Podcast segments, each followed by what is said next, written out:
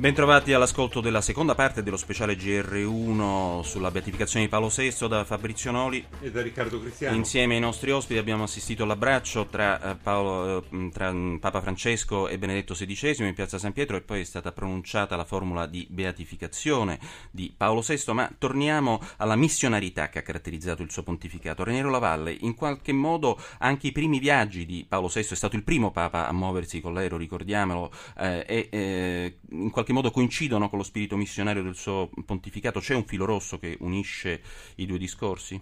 Sì, i viaggi sono stati altamente simbolici perché i primi viaggi sono andati proprio nel centro dell'universalità, nel centro dell'universo.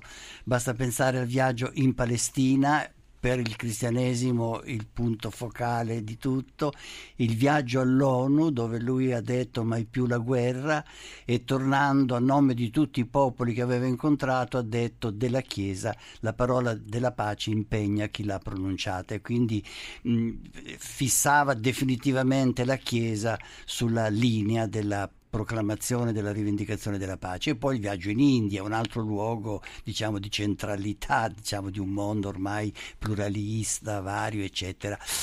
Però sulla questione della missionarità io vorrei dire che la missionarietà era un mandato che derivava dallo stesso concilio, perché il concilio Vaticano II, nel momento in cui eh, si dava il compito della pastoralità, del, del, del, dell'annuncio del Vangelo in modo nuovo a una umanità che lo stava disattendendo, che non lo stava ascoltando più, poneva la questione della missionarietà. La missionarietà non era che un altro modo di parlare della pastorale, cioè di questo fine del concilio che non era un fine di rinnovamento dogmatico, ma di ripresa di un discorso ascoltabile da parte delle persone. E qui io vorrei dire una cosa che mi sembra importante, quando si parla di pastoralità, quando si parla di missionarietà, ci sono due punti di vista diversi da cui si può partire. Uno è il punto di vista di partire dalla Chiesa. La Chiesa è quella che fa la missione. L'altro punto di vista è di partire dai destinatari della missione, dall'umanità a cui la parola deve essere rivolta. Ecco, io vorrei dire che tra Paolo VI e Papa Francesco c'è proprio questo passaggio da un punto di vista all'altro. Per certo. Paolo VI il centro, come risulta anche dall'Ecclesiam Suam, è la Chiesa che parla, che, che, che dà il suo messaggio. Per Francesco il centro è l'umanità verso cui bisogna essere misericordiosi e di cui bisogna capire la condizione esistenziale dolorosa in cui vive. L'immagine della Chiesa, Chiesa di Cristo, che cosa dici di te stessa, come diceva Paolo VI, fa della Chiesa la ragione del rapporto la, l'immagine dell'ospedale da campo fa invece del, dei feriti la ragione, non dell'ospedale, ma dei feriti la ragione della missione, la, miss- la ragione della, del rapporto con gli altri. Ecco, il rapporto con gli altri è al centro di una delle principali encicliche eh, di Papa Paolo VI. Per completezza noi parleremo sia di questa enciclica, la Popolorum Progressio, sia dell'altra enciclica, L'Umane Vite, che ha un po' segnato il pontificato eh, di Papa Paolo VI per le polemiche, ma nello sguardo verso l'altro, eh, la enciclica eh, Popolorum Progressio è stata importantissima. Io vorrei che i nostri ospiti, il professor Menozzi e Raniero Lavalle, riuscissero a interloquire un po' tra di loro, pur nei limiti del tempo che abbiamo a disposizione, eh, per l'importanza di questo discorso anche per l'oggi. Fabrizio Noli, sugli argomenti della Popolorum Progressio, ha voluto sentire il Cardinal Pupar, un po' l'ultimo testimone que- della scrittura di quelle parole, visto che collaborò con Paolo VI a scriverla. Ascoltiamo.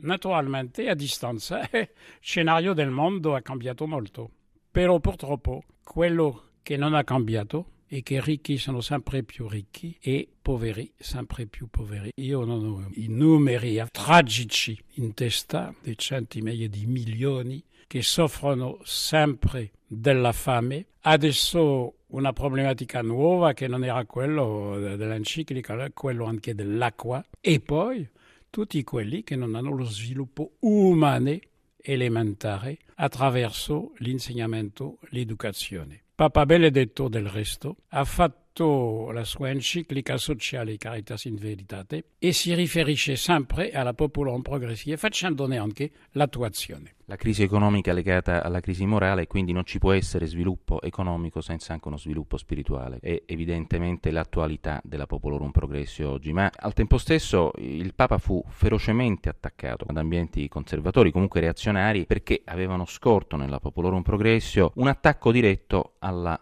proprietà privata. Allora, questo me ne ricordo molto bene perché ero in prima linea a quell'epoca lì e dunque ho ancora in memoria quello che la Popolorum Progressio aveva scritto in merito e che come sempre la lettura non è stata esatta, ma riduttiva. E qual è la novità della Popolare Progressio? È di aver rimesso in memoria le prime parole della Bibbia, nella Genesi. Se la terra è fatta per fornire a ciascuno i mezzi della sua sussistenza e gli strumenti del suo progresso, ogni uomo ha dunque il diritto di trovarvi ciò che gli è necessario. E così arriviamo al capitolo sulla proprietà, nel quale cita i padri della Chiesa, lui che era stato arcivescovo di Milano, chi cita Ambrogio. La terra è data a tutti e non soltanto ai ricchi. La sua sensibilità comunque nei confronti del mondo del lavoro, i problemi sociali adesso connesso era molto forte. Ricordiamo anche la messa nello stabilimento Ital Cider di Taranto nel dicembre del 68, la notte di Natale. Lui era molto vicino a tutti quelli che soffrono. Non soltanto direi perché mancanza di beni materiali, ma anche la solitudine. Aveva scoperto a Milano grandi metropoli ricca e dentro queste oasi insieme di povertà materiale e di povertà spirituale. E adesso di nuovo un giro d'orizzonte con le nostre inviate in piazza, subito da Piazza San Pietro la nostra inviata Arianna Di Giorgio. Ecco sì, il telo bianco che copriva l'immagine esposta di Papa Montini alla loggia delle benedizioni è stato sollevato, è stato proclamato beato, è un'immagine che lo eh, ritrae a braccia aperte, come se le sue braccia fossero parallele addirittura ai due bracci al colonnato eh, del Bernini. Ci sono tantissimi fedeli, fedeli non soltanto italiani, noi ne abbiamo incontrati provenienti dalla Spagna, provenienti anche dalla Croazia, cantavano i loro cori. Viva Croazia! Viva Croazia! E sono partiti proprio dalla Croazia eh, per venire in questo giorno dedicato alle missioni in ricordo di Papa Montini. Questa è la loro testimonianza. Sapete che oggi è un giorno importante per la Chiesa? Sì, c'è beatificazione di Paolo VI, certo. Lo, lo, conoscete? Se ne parla in Croazia? Come ve lo hanno presentato? Sì, molto si parla di lui perché lui era comunque eh, uno che portava molto avanti missione, missionario e oggi è domenica delle missioni, insomma, ognuno può essere missionario nella sua terra, nella sua casa, nella sua famiglia. Allora abbiamo deciso di venire qui e di festeggiare questo momento. Ecco dunque, sorridente, Grazie. con le braccia eh, aperte verso il suo popolo, verso i pellegrini. Certo. Grazie ad Ariana e Giorgio. Subito la linea adesso all'altra inviata da Milano, Fenesia Calusa, con un contributo particolare, vero Fenesia?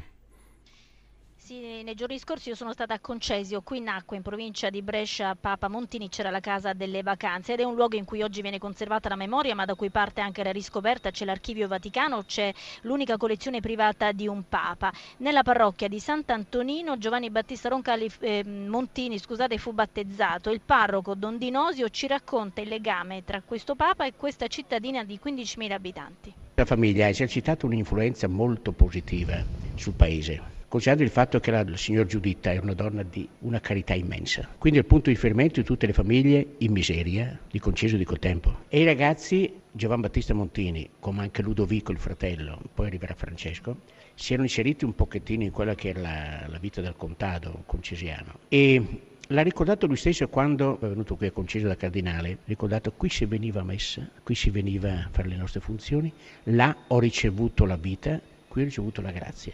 Qual è il tratto della figura di questo Papa che lei ama trasmettere ai suoi parrocchiani? L'amore, la carità. Lei in questi anni ha raccolto qualche testimonianza di chi ricorda quando cresceva tornava come cardinale? Ma lui tornava molto molto molto in segreto. C'è un episodietto che è significativo. Lui arrivava sempre verso fine settembre, passeggiava sulle colline e una donna ha incontrato questo prete. Ma lei conosce per caso il nostro... Ma siccome le donne non lasciano mai la risposta, eh? E lei conosce, guardi, noi abbiamo un prete a Roma che è molto valido, cioè lei lo conosce e poi guardi e poi ha fatto questo, questo, questo. Lei lo conosce? Sì, lo conosco e quanto va me lo saluti? Era lui. Ecco, anche in questa parrocchia Sant'Antonino è stato allestito un maxi schermo da dove gli abitanti di Concesio possono eh, partecipare alla celebrazione. Grazie, a grazie a Fenesia Calluso. Allora, eh, professor Menozzi e eh, Raniero Lavalle, avete sentito appunto sulla Popolorum Progressi le osservazioni di Pupar sull'attualità ancora adesso di un'enciclica che ha rappresentato forse il punto di più alto consenso per il pontefice Montini. Ma sì, direi che la Popolorum Progressio rappresenta proprio quello, quell'uscire fuori da sé e mettersi nella condizione delle persone a cui ci si rivolge. Paolo VI nella Popolorum Progressio capisce il mondo in cui siamo, capisce il dolore, la sofferenza, la fame, l'oppressione di sterminate moltitudini di uomini, capisce perfino la collera dei poveri e quindi fa un discorso che è tutto proiettato nella immedesimazione con coloro a cui si rivolge. E poi abbiamo l'inversione, con l'umane vite è esattamente il contrario. Paolo VI non si accorge di coloro a ma cui parla. Torneremo, ma no. ci torneremo, eh, la Valle, ci torneremo. E, professor Menozzi ha sentito anche delle considerazioni che sono state fatte a proposito di questa enciclica, gli attacchi sulla Popolorum Progressio per la parte relativa soprattutto alla proprietà privata o comunque le disamine critiche sulla proprietà privata da parte di Paolo VI. E anche, professore, se ha un secondo, quelle parole oggi un po' dimenticate, nelle quali il Papa sembra arrivare a un passo dal giustificare in casi estremi anche il tirannicidio. Sì, eh, la, la, l'enciclica parte dalla convinzione che l'immagine che la Chiesa offre di sé al mondo contemporaneo è un'immagine che non corrisponde ai lineamenti che il fondatore le ha impresso. Dunque c'è bisogno di un mutamento, c'è bisogno di un cambiamento. Questo tipo di cambiamento eh, il Papa eh, lo farà in forme eh, moderate se si vuole o anche discutibili per certi aspetti, ma nei rapporti con il mondo ed in particolare con il mondo in via di sviluppo introduce invece alcuni significativi eh, elementi di cambiamento. Direi che due mh, mm, o tre eh, sono gli elementi. In primo luogo l'idea che il messaggio che la Chiesa porta agli uomini è un messaggio di liberazione liberazione dalla schiavitù, liberazione dalla servitù, liberazione dalla miseria. L'introduzione di questa parola, liberazione, eh, come eh, elemento caratterizzante del messaggio della Chiesa mi pare il primo elemento significativo. Certo. Il secondo elemento significativo è l'indicazione che i cattolici nel rivolgersi al mondo e nelle situazioni concrete possono avere posizioni diverse, c'è un legittimo pluralismo di eh, rapporto tra cattolicesimo e società nel mondo. Ed infine il terzo punto è proprio quello che lei accennava, cioè l'idea che in certi casi, quando vengono violati per lungo tempo i diritti fondamentali delle persone umane, si realizza allora una situazione in cui il bene comune richiede la possibilità di un mutamento anche ricorrendo alla violenza. Questo è un certo. altro dei mutamenti più significativi eh, del volto della Chiesa nell'età contemporanea. Ecco, comunque un Papa difficile da comprendere per i suoi contemporanei, lo abbiamo detto anche all'inizio, anche e soprattutto alla luce dell'umane vite, ma sentiamo al riguardo l'altra grande enciclica, sentiamo al riguardo il parere ancora di padre Salvini.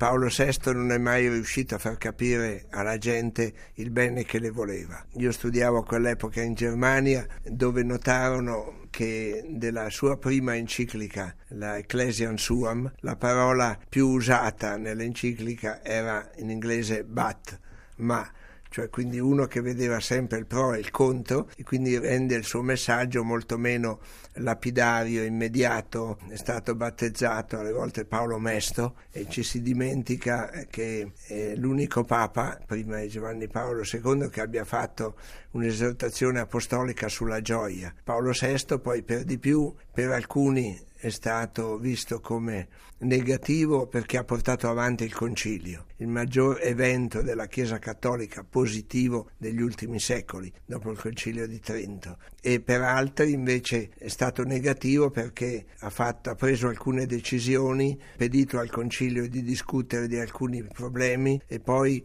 non ebbe molto successo, questo lo ammise anche lui, con l'enciclica Umane Vite, interpretata in modo molto riduttivo. E la reazione fu molto forte anche in ambito cattolico, come lui stesso ammise, tanto che da allora non ha più pubblicato fino alla morte nessuna enciclica.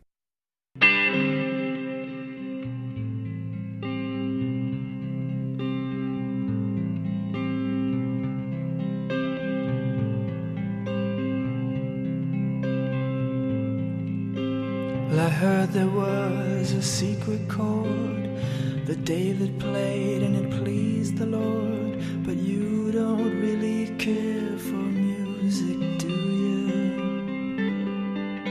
Well, it goes like this the fourth, the fifth, the minor fall, and the major lift.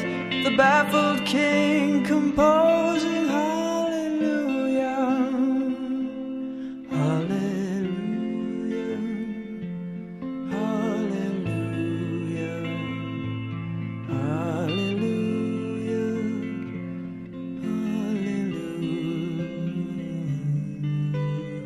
Bene, siamo giunti alla fine della seconda parte del nostro speciale, tra poco la terza parte ancora dedicata alle encicliche e alla Ostpolitica, tra poco.